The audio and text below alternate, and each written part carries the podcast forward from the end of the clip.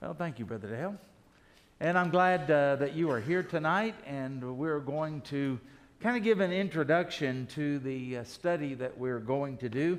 And uh, I know a lot of you bought books this morning, and I appreciate that. You can do that again tonight if you weren't able to this morning. And we encourage you to do that because it'll be a great blessing to you, okay?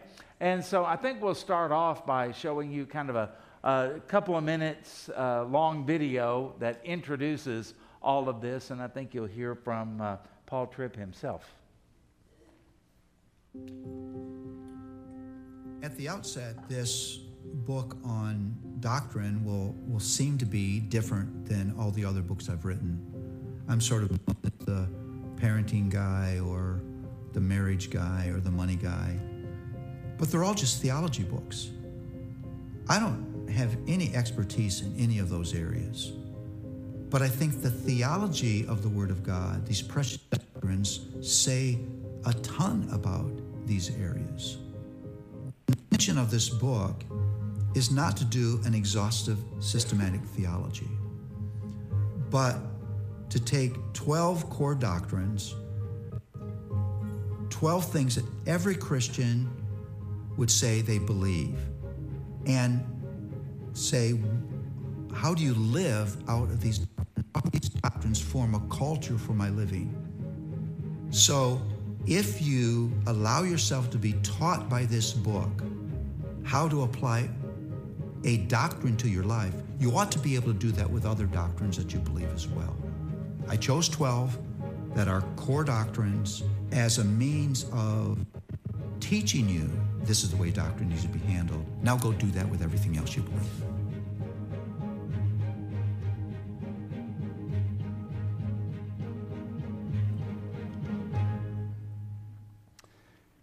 Okay, so we want to talk tonight about why we would want to do this. I mean, after all, this is a church you've been taught doctrine for years, and uh, you, a lot of you know it very, very well. Uh, but as we thought about this, there's always a time, as we, uh, as I mentioned in the opening, uh, that song, "Come Thou Fount of Every Blessing," tune my heart to sing thy grace. Every once in a while, we need to tune up. And you can think of that in an automotive sense, or you can think of it in a musical sense. Sometimes we just need to get in tune and uh, in step with the God that we love, the God that we serve, the God that we worship, because it's far too easy to just kind of drift and not even realize that you are drifting. We've all been to the beach where you're out there playing in the water. And then uh, when you get ready to go back up to where your umbrella is and your ice chest and all of that, you look back toward the shore and it's not there. And you find out that you've walked quite a ways down. You didn't even know that was happening. And it's so easy uh, for us to drift like that. And so this is kind of a reset as we think about it. Um, think that as Southern Baptists, we have a, dis- a deficiency in all of this. I've been in churches before where the deacons really could not explain any doctrine and they couldn't do any teaching or anything like that. They didn't even live exemplary lives sometimes, but they had a thing in their pocket. Boy, they knew that church constitution. It was 1985, maybe 86. And Sammy and I were living in uh, Dallas, and I was serving at a church in Irving, Texas. And the pastor was going to be gone on a Wednesday night, and he said, Could you cover everything? I said, Everything? And he goes, Yeah, go ahead and lead the music and then uh, preach. And he said, Oh, and by the way, that's business meeting night as well. Well, I wasn't used to doing business meetings or anything like that. And uh, he said, You think you can do it? And I go, Yeah, I'm, I'm, I'm pretty sure I can. I've watched and attended enough. I think I can do those kind of things. And so I remember the night went really well. People sang well, we had a good attendance. And then uh, they responded well when I preached.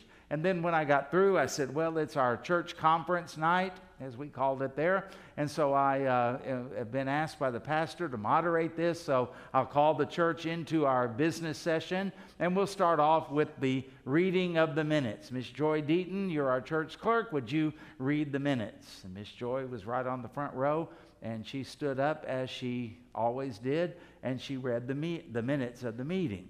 And I said, All in favor of receiving the, uh, accepting the minutes as read, would you uh, indicate by an uplifted hand? And, and so they did that. And before the hands could go down, and before I could say any opposition, because you have to say that even if there's not any, this one man goes, The Constitution and bylaws of the church state that in the absence of the pastor, that's really the way he sounded, the chairman of the deacons is to conduct the meeting.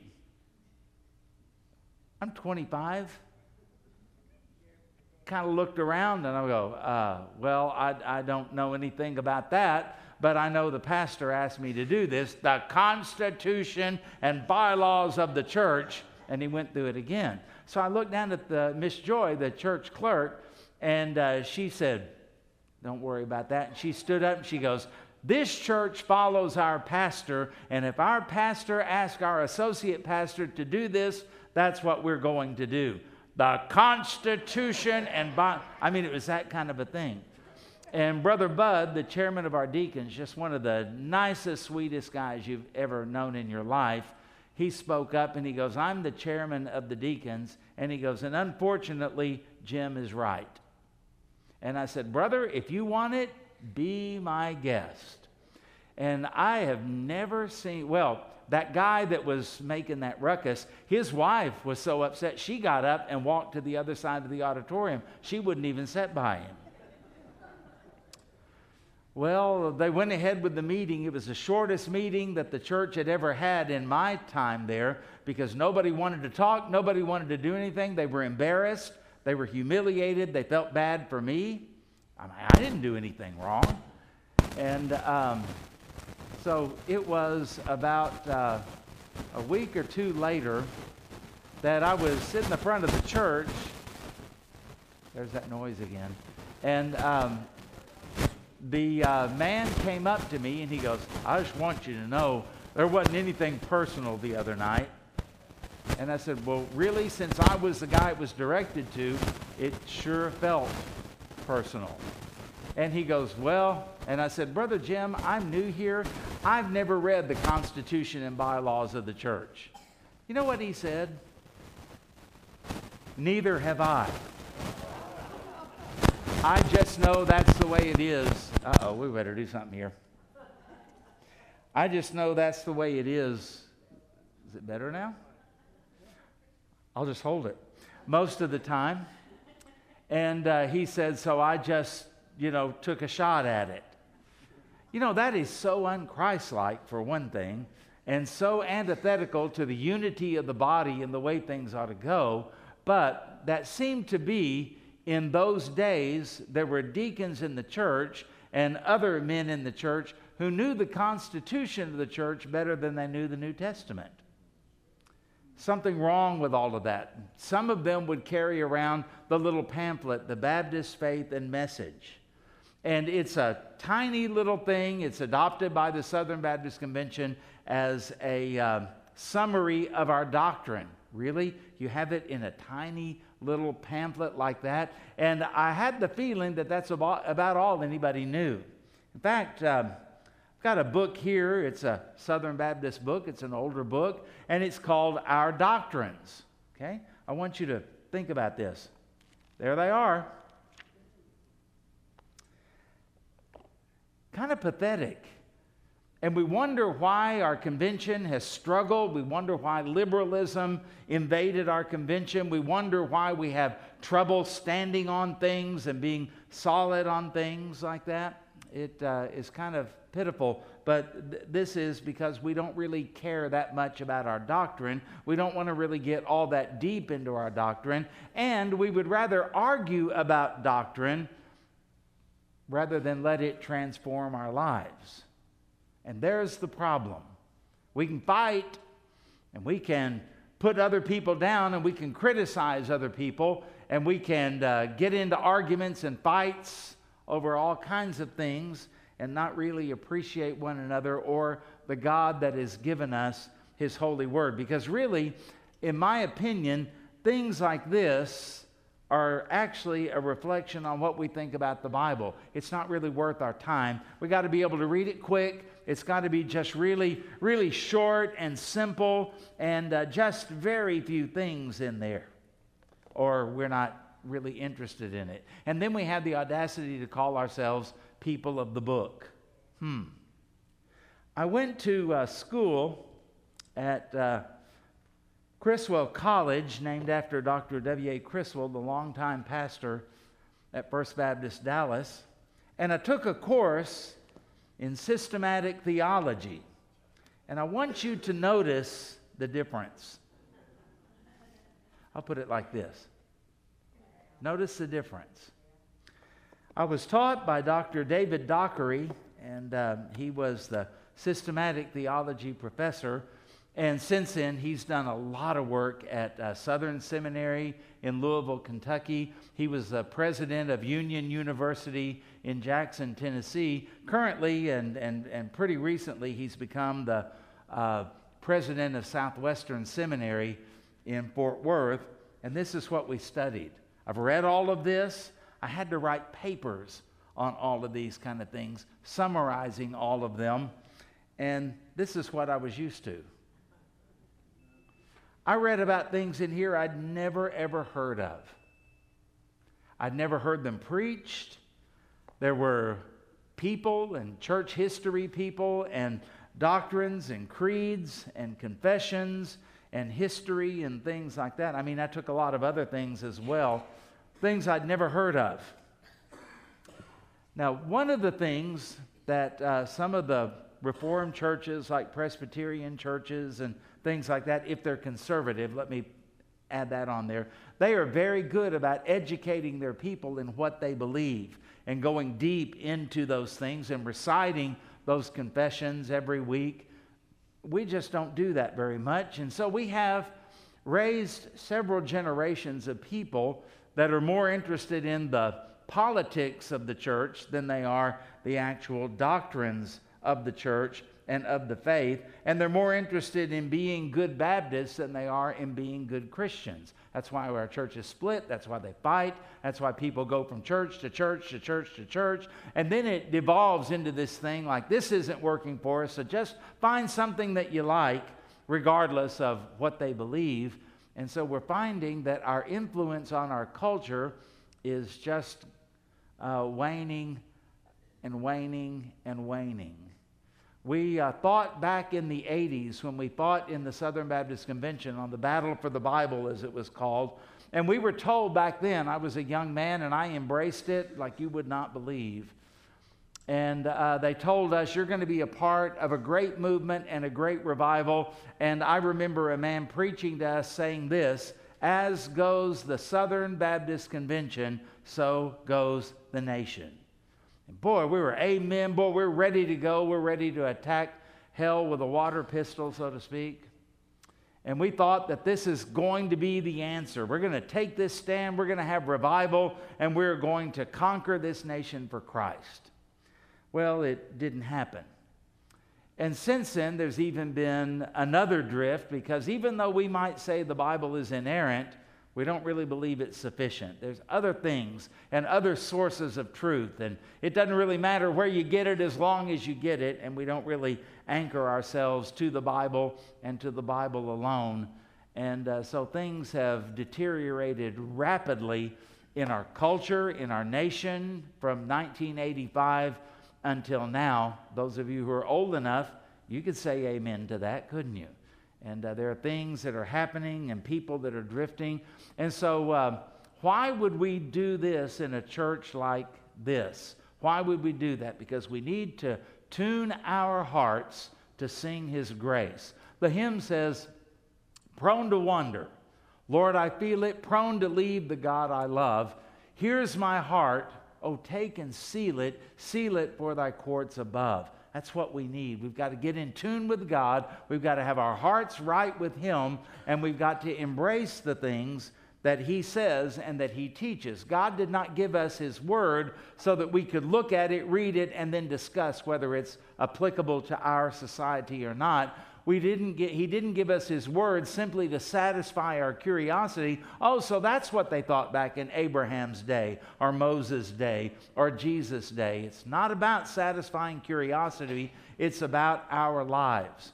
And so, uh, covering the introduction, and you can, I'm not going to go, while we do all of this, we are not going to get up here and read the book, okay? You read the book. We're going to summarize it, we're going to highlight some various things for you and uh, hopefully help you to come to a greater understanding of the things that are written in the book and to make sure we're all on the same page. But you read the book. We uh, encourage you to do that. Now, so why this study? Well, first of all, I would say it's because there is a gap, a dichotomy, a problem in what we believe and the way that we behave. Now, I was brought up with the idea if you don't behave it, you don't really believe it. I, I think that's true uh, to a large degree. But at the same time, I saw people that seemed to genuinely love the Lord and they really did believe truth and they stood on the truth, and yet they had trouble in their home life. They had trouble getting along with people in the neighborhood. They had trouble getting along with people. In fact, let me just say this some of the meanest people I have ever seen are in the church. And of those people that are mean like that in the church, they tend to be some of the most knowledgeable people in the church. So, what happened?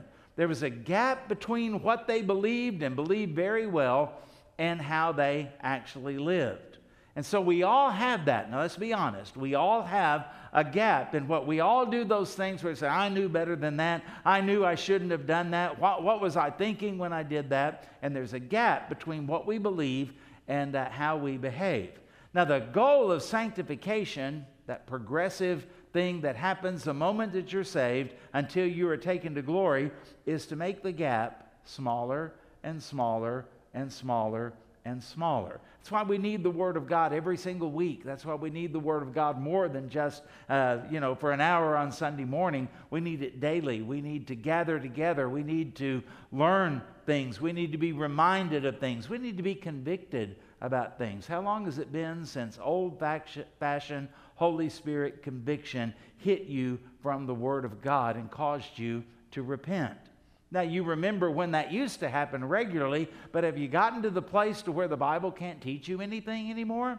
Have you gotten to the place to where anybody that you hear preach or teach in a Sunday school class or something, well, they don't know as much as I do, so why should I listen to them? That is a dangerous place to get to, and it's also a place of pride, and uh, we don't want to be there because pride goes before destruction and a haughty spirit before a fall. And as a result, we are seeing a lot of people. It's almost uh, every week or two you hear about some prominent person, not just a Baptist, but in all uh, brands of Christianity, that they walk away from their ministry. They walk away from faith. They walk away from the Bible. And uh, deconstruction is what it's called. In the book of First Timothy, it's called making shipwreck, actually. And uh, a lot of people are doing that. What is going on? We want to avoid that. And so, the first reason that we do this, we're going to basically talk about two tonight, is because we all have gaps between what we believe and how we behave that need to be narrowed. Narrowed. And uh, Tripp calls it in the introduction it's a dichotomy. There are two different things. We don't always look in the world and in the workplace and in the home like we do here. We don't always act there like we act here. And something's wrong when those things do not seem to add up. Well, it confuses people. It certainly confuses our children. And then uh, when people fall morally, and we thought they were just staunch, wonderful Christians, and now look and what was really going on, it's confusing and it's disheartening. It's one of those things to where it causes us to question anybody and everybody. And some people even then say, well, if people say they believe this but they don't live it, maybe it's not true. Maybe it's not really anything to stake your life on. And I think that's why a lot of young people are just simply walking away from the church. And there's a large number of churches all across the United States that after COVID, they never opened back up. They weren't able to. They couldn't gather people. They couldn't keep the finances going or anything like that. Where did all those people go?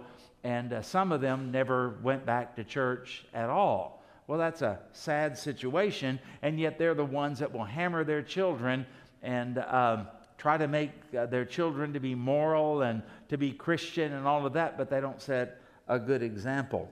Um, Tripp said something like this. I'm just going to read it uh, to you. I thought it was extremely good. This dichotomy I am describing is a dangerous, God dishonoring, spiritually debilitating, idolatry producing, moral resolve weakening, relationship damaging, and body of Christ weakening spiritual dynamic that gives the devil a huge opportunity in our hearts and lives. I think he's right. And I think it's when our doctrine is something, something that we simply affirm or sign off on, but we don't really embrace, we don't really understand, we don't really think it's all that important. It's just a bunch of dusty old books that sit on the shelf or something like that. But does it have any real relevance to our lives? Does it change us when we learn these things and when we apply them to our lives? Well, it is supposed to, and that's where the problem is. Do we apply those things to our lives? When you think about the Bible, you think about uh, everything hinges on the first four words in Genesis 1, verse 1. In the beginning, God. Now, we don't have to go any further than that uh, because if that is true, then that means everything else matters. And it means our lives matter, and it means our conduct matters, it means our faith matters, it means our trust matters. All of that that's written in the Bible for us is, a big, big, big deal. But think about this if in the beginning God is not true, then none of it matters. None of it has any relevance or any application. It's just theory, it's just ideology, uh, it, it's just myth and fable, all of those kind of things. So, why in the world should we bother? And that is where a lot of people are landing today. Theology, the study of God, the knowledge of God, used to be called the queen of all the sciences. Now it's been thrown aside, tossed aside, and it uh, sets over in a pile of rubble, and we don't pay much attention to it because we think, oh, that's for the experts, that's for the eggheads, that's for the intellectuals. When really, everybody, everybody in this room, and everybody on the earth for that matter, is a theologian.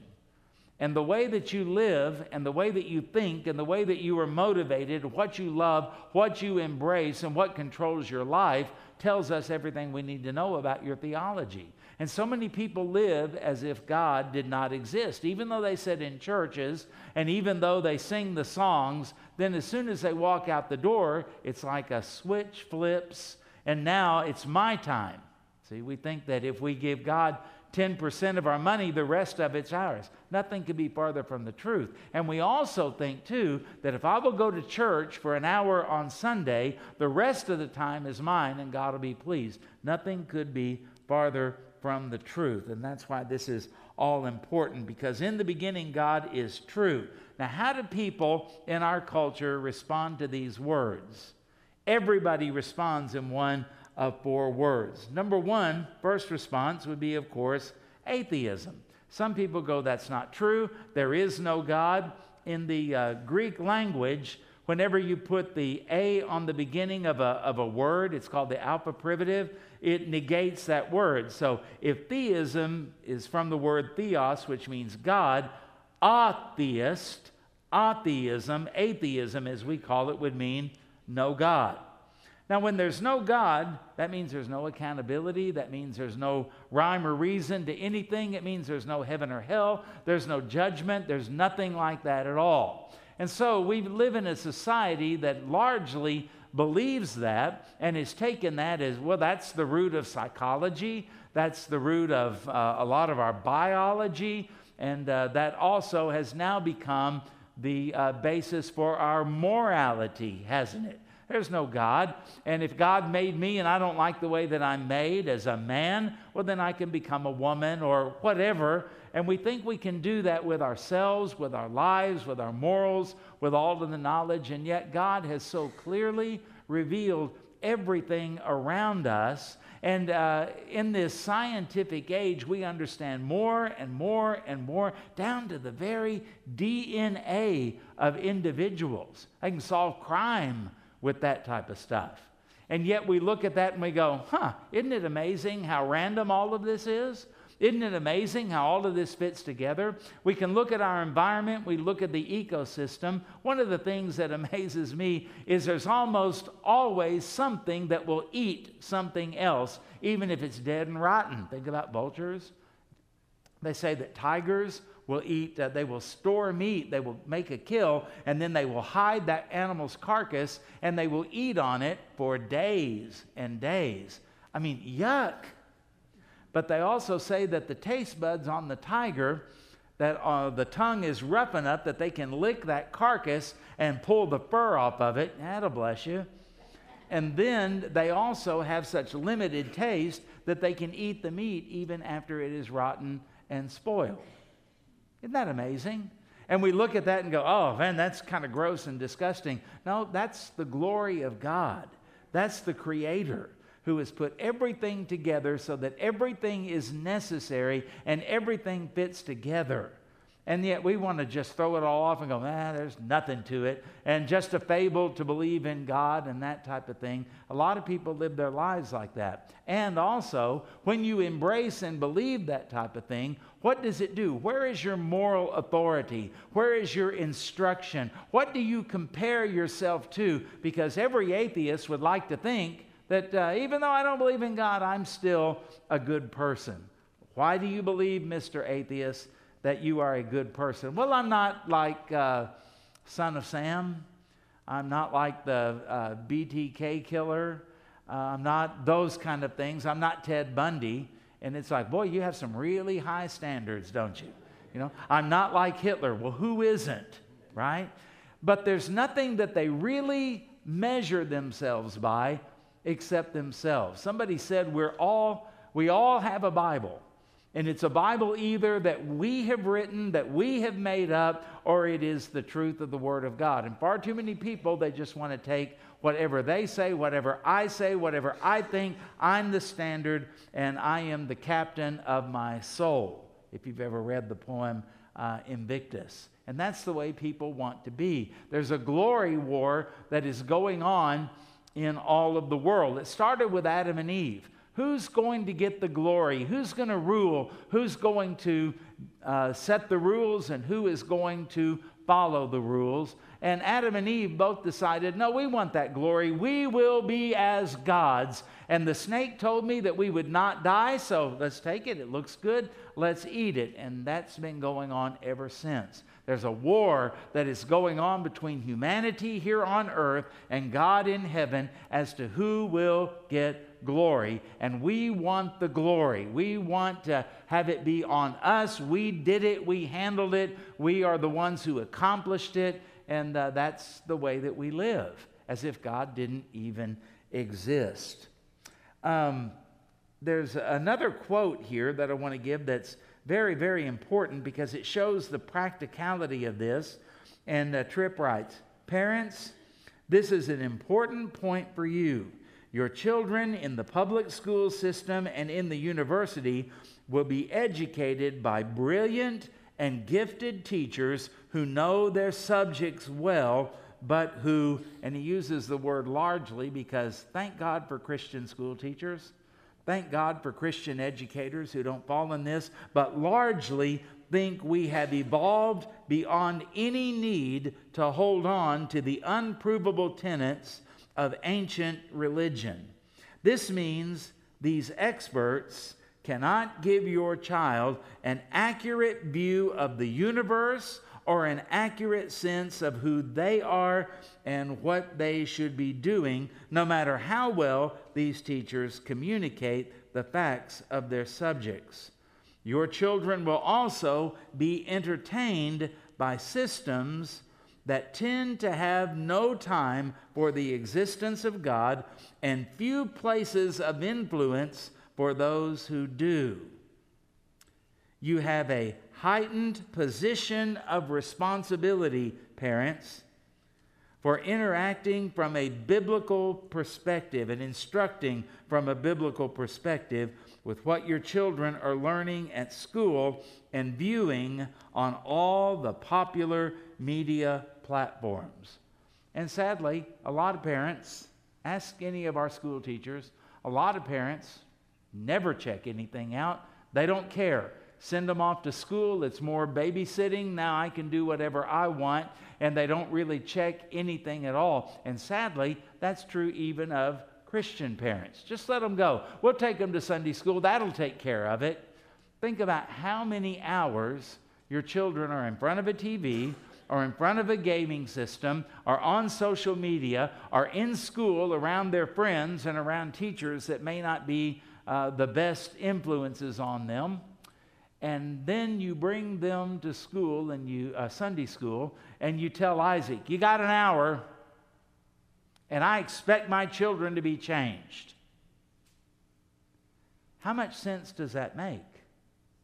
And so, what we're talking about here is taking all of these things that we sing about and talk about and argue about sometimes, but bringing them home to where they change our lives, where they can be demonstrated in front of our families, our neighbors, our children, and even here at church, so that uh, God is honored and God is glorified. Because if that's not happening, think about this. Psalm 14:1 says, "The fool says in his heart, there is no God." Now here's the result of that. They are corrupt and they do abominable deeds. Does that sound like the culture of the United States of America? It does. Why? Because we are letting fools run the country. We're letting fools set the agenda. We're letting fools educate our children to a large extent. All of these things are going on in our lives, and we're watching our culture just rot right before our very eyes.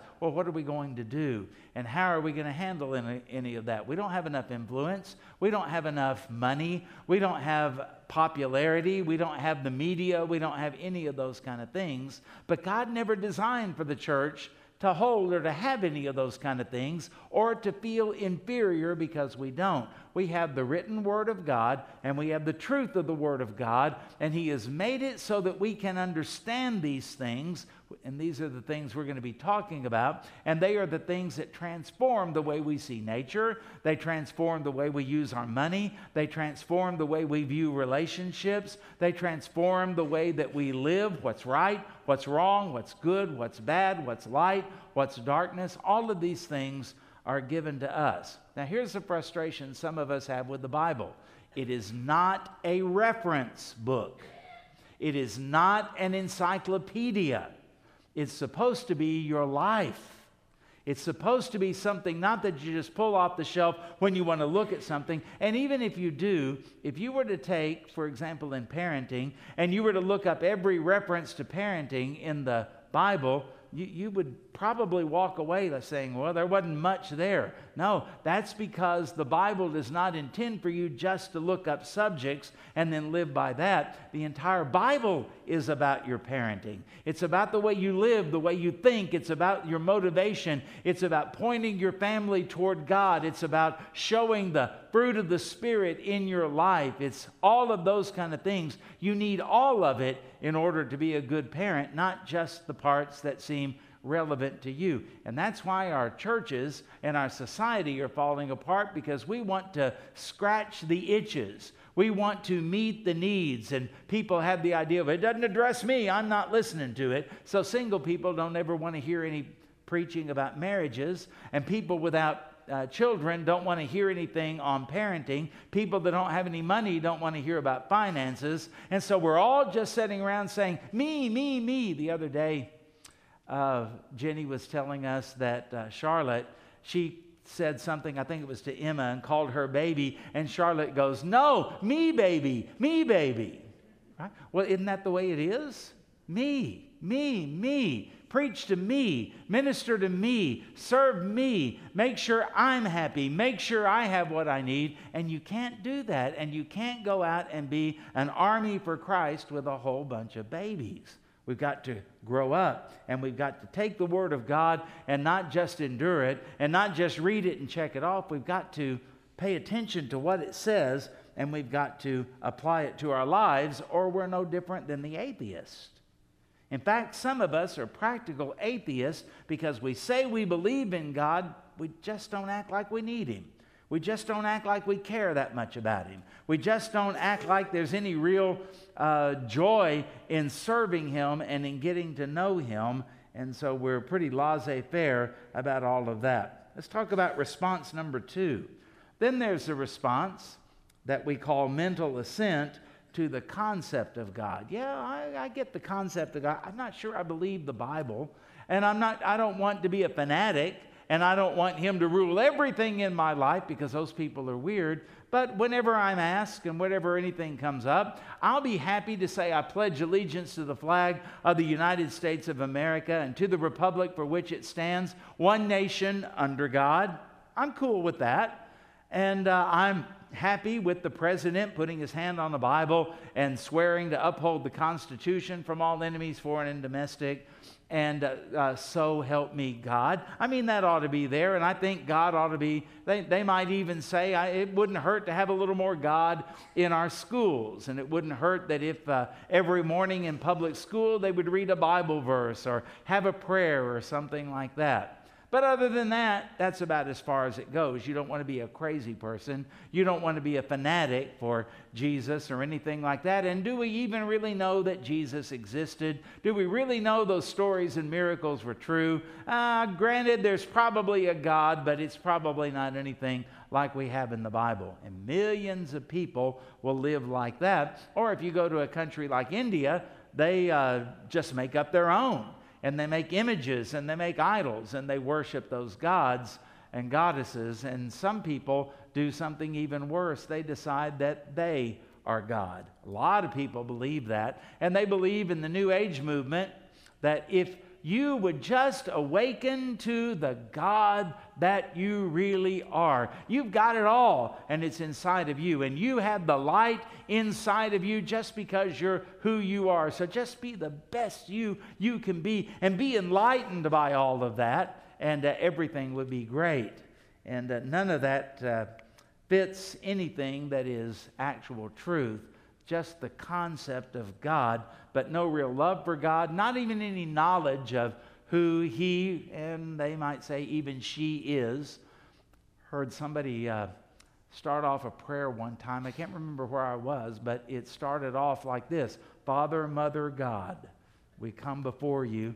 And uh, they have no idea what the Bible says. They're pushing an agenda. They're pushing a woke agenda, a politically correct agenda, and they even want in their concept of God to have diversity and uh, equity and all of those kind of things that are coming on. So that's that's one of them, and that's a very tepid, lukewarm response to the truth of in the beginning God, and uh, it just doesn't really seem to make much difference. It's just a concept, a theory, a religion, they might say. Response number three is this they initially will receive the gospel, maybe at a youth camp, maybe in vacation Bible school or something like that. They seem to be happy, everybody else is happy, and so uh, they make a positive response to the gospel, and then they're baptized, and then they join the church. They even read their Bible, and they try to live morally. Okay? Now, not finished until, until things get hard until there's persecution, until it's not popular, or, ready for this, or something better comes along. Happened in the 60s. I can remember being in a training union class. How many of you remember training union? That was before church on Sunday nights and it was supposed to train all of us in the church to be leaders in the church. Nothing wrong with that, but it kind of devolved into something else, as these things do. I remember I was in fifth grade. It was in uh, uh, Fort Riley, Kansas, and we were sitting in church and we were in training union using Southern Baptist literature. Okay? And I remember we opened up and we would all take turns reading and pass the book around and all of that. And this writer was so excited that John Lennon of the Beatles had said a few years before, We are more popular than Jesus Christ. Boy, there was kind of a riot that broke out all over the nation, people burning their records and all of that type of thing. And now, in 1971, we are reading in this training union quarterly that now those same Beatles are singing My Sweet Lord. Isn't that great? Until you listen to the song. And it goes from the background singers singing, Hallelujah, Hallelujah, Hare Krishna, Hare Krishna. They weren't singing about Jesus. And we didn't have enough discernment to know. We were going, Yay, they like us. Yay, we're popular. The Beatles are singing about my sweet Lord. Oh, mine too. No, they weren't. Completely different. And there were thousands and millions of people that followed them into Eastern religions, mysticism, and the New Age movement was born out of all of that, and it's still with us today. You know why? Because a lot of those people grew up in church. A lot of those people heard the gospel, they were baptized, they tried to live moral lives, and then they found something a better offer came along. This is a whole lot easier than uh, all of the things that they wanted us to do in church. I can have sex anytime I want with anyone I want, regardless of their gender, and uh, I can do whatever I want, smoke whatever I want, drink whatever I want, say whatever I want. I'm free, baby. I can live any way that I want to. We're still being infected by that today, just much, much worse. Why is that? Because people embrace the concept of God, and other people actually embrace, they say, the God of the Bible and the gospel, but it's not real and it's not heartfelt. In case you haven't noticed it, this is the parable of the soils. Okay? Some of it falls on the pathway around, and the birds come and take it away. That's the atheist. Then you have some where it falls on ground that it appears to spring up and it appears to be really good, but well, there's rock underneath it, and so the roots don't have any depth. So when the sun comes out and it gets hot, they wither away. Some fall into a place where there's other kinds of seeds besides the good ones, and the weeds come up and they choke out the real crop, right? But praise God, there's a, another kind and this is response number four. And this is when a person sees God, has an awe of God, that loves God, that wants to please God, and centers his entire life around God. This, this is what we're looking for, and this is what we really want to do, and really what we want to be. And uh, this is the kind of thing to where it seems like it's kind of rare to find people like that. But when you think of the parable of the soils, the seed fell on four different types of soil and only one produced any crop.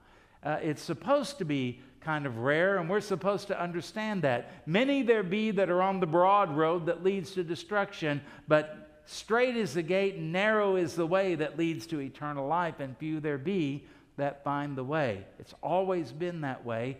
It always will be that way. And so we want to study this and we want to understand this because those of us who have embraced the gospel and embraced Christ, we are called to be holy as he is holy. How do we know how to be holy? Oh, I feel really good today, and I think it's really awesome the way that I feel, and I feel like my life is just going in the right direction and, and everything's great. Well, pride goes before destruction, and a haughty spirit before a fall. And there are times when you are going that way and it seems really great, you're led off of a cliff. Or you find out that the bridge is out. You can't go by that, and you can't go by intuition. You have to go by the Word of God. And the Word of God is more than just a collection of nice sayings, more than just bumper sticker slogans that are all through there, and I, boring, boring, boring, boring, boring. Oh, that was cool. I'll take that one out and I'll put it on my social media account, or I'll put it in my office, or I'll make a plaque out of it. We don't know what it means. We don't know what the context is because we've divorced ourselves from the doctrine of what we're supposed to live. Doctrine is supposed to teach us, it is supposed to instruct us. It is not just something we say we believe and affirm, it's something that we are to put into our lives and we're to make it practical. It's a, a functional theology in all of that. Now, what happens when we see the gaps that come up? In Jonah chapter 1, we're told the story of the prophet, and the prophet of God was told by God to go to, do you remember the place? Nineveh. Yeah, Nineveh. And Nineveh was the capital of Assyria. It was a very, very wicked place.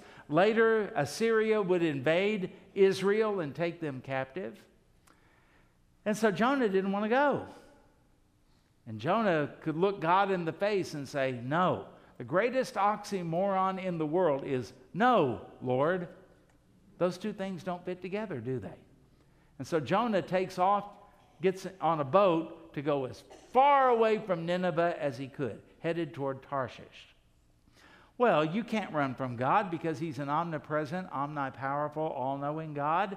And uh, God knew exactly what Jonah was doing, where he was, and then he stirred up a storm that terrified all of the sailors on the boat. And you remember the story. They were throwing off cargo, they were uh, praying to their false gods. And one of them went down to Jonah and woke him up. He was sleeping. And he said to him, Who are you? Where are you from? What God do you serve? And in Jonah chapter 1, verse 9, he says this I am a Hebrew. Is that accurate? Yeah, that's exactly who he was. And then he goes on to say, And I fear the Lord who made heaven and earth. Uh, kind of a loose paraphrase there. Was that true?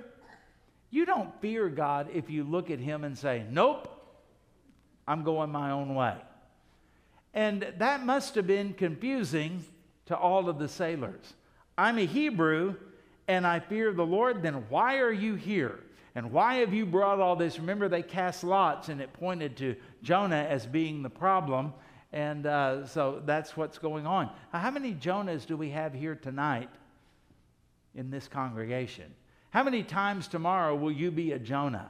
I've got the fish thing on my car that identifies me as a Christian. I've got a Bible and I've got enough sermon notes to choke a mule and all of these kind of things. But when it comes to, I don't know, cheating on the time clock, I'll do it if it'll make me a little more money. After all, nobody will know.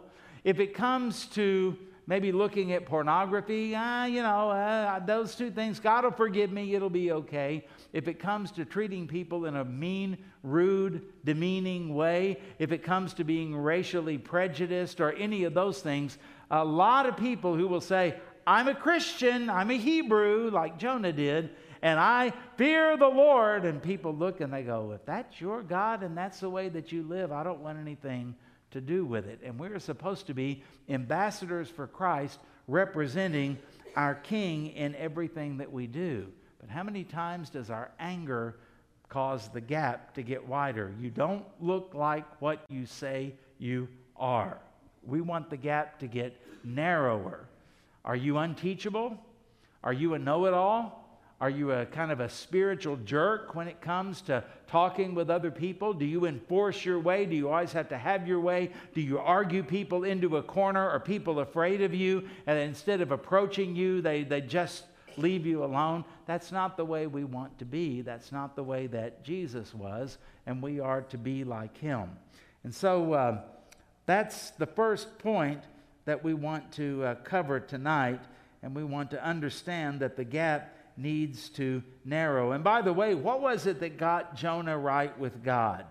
We need to talk about this. In Jonah chapter 3, verses 1 through 3, it says, Then the word of the Lord came to Jonah the second time, saying, Arise, go to Nineveh, that great city, and call out against it the message that I will tell you. So Jonah arose, went to Nineveh, this time, according to the word of the Lord.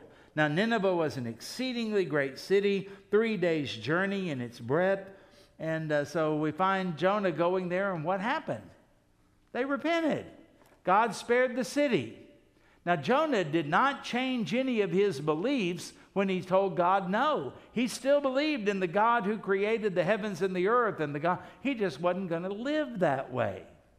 And there are a lot of times when we look at our lives and what we say doesn't match up with the way we live, not because we changed our beliefs, but because our moral consciousness was not affected by what we say that we believe. We compartmentalized it. Put that all back in the closet, shut the door, we'll get it out next Sunday.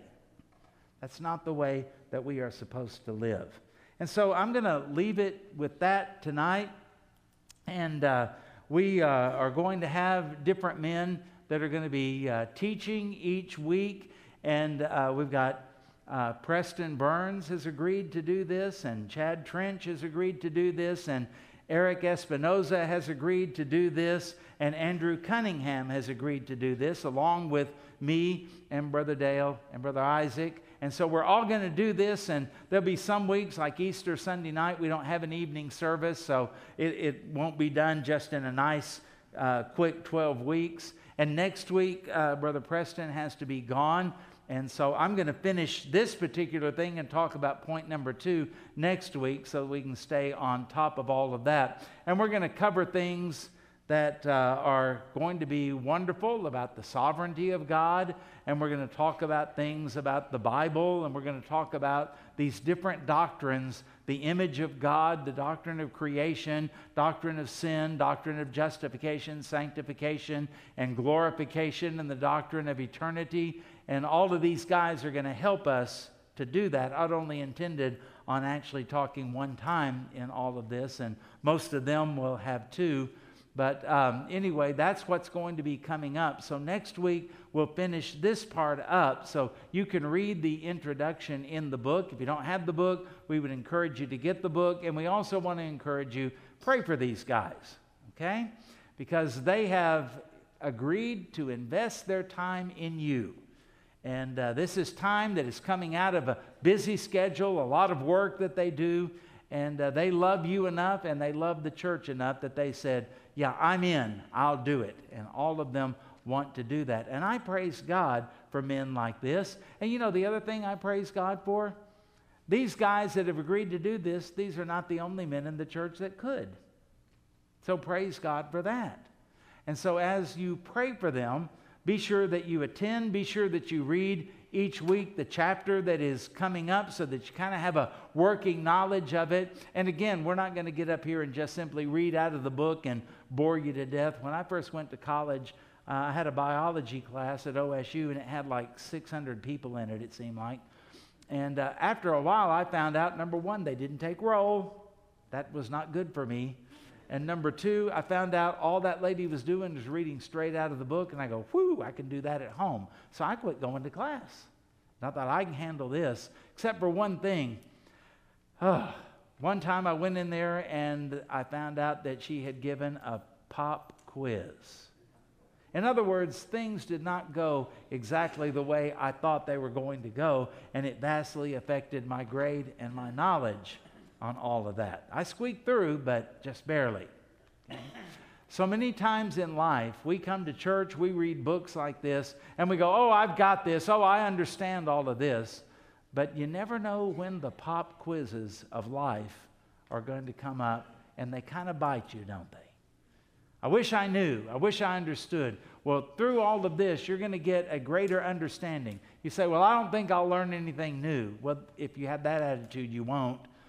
But what if you do? And what if one of these men says something and they say it in a way you go, I've never thought of that before?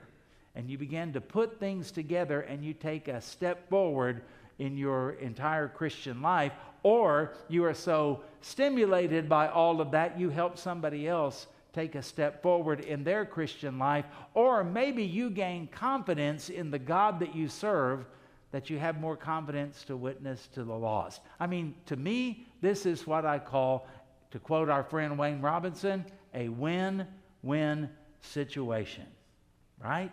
So I hope you're excited about it. I hope you're looking forward to it. I hope you invest into this. I hope you will be here for all of these. I hope you will be prayed up about all of this so that God is glorified in your life and in the church. May we pray. Father, as we look at all of this, we realize that we sometimes appear to be more hypocritical than we would like to admit. And we have this dichotomy in what we believe and how we live. We believe in the sovereignty of God, yet we're so fearful.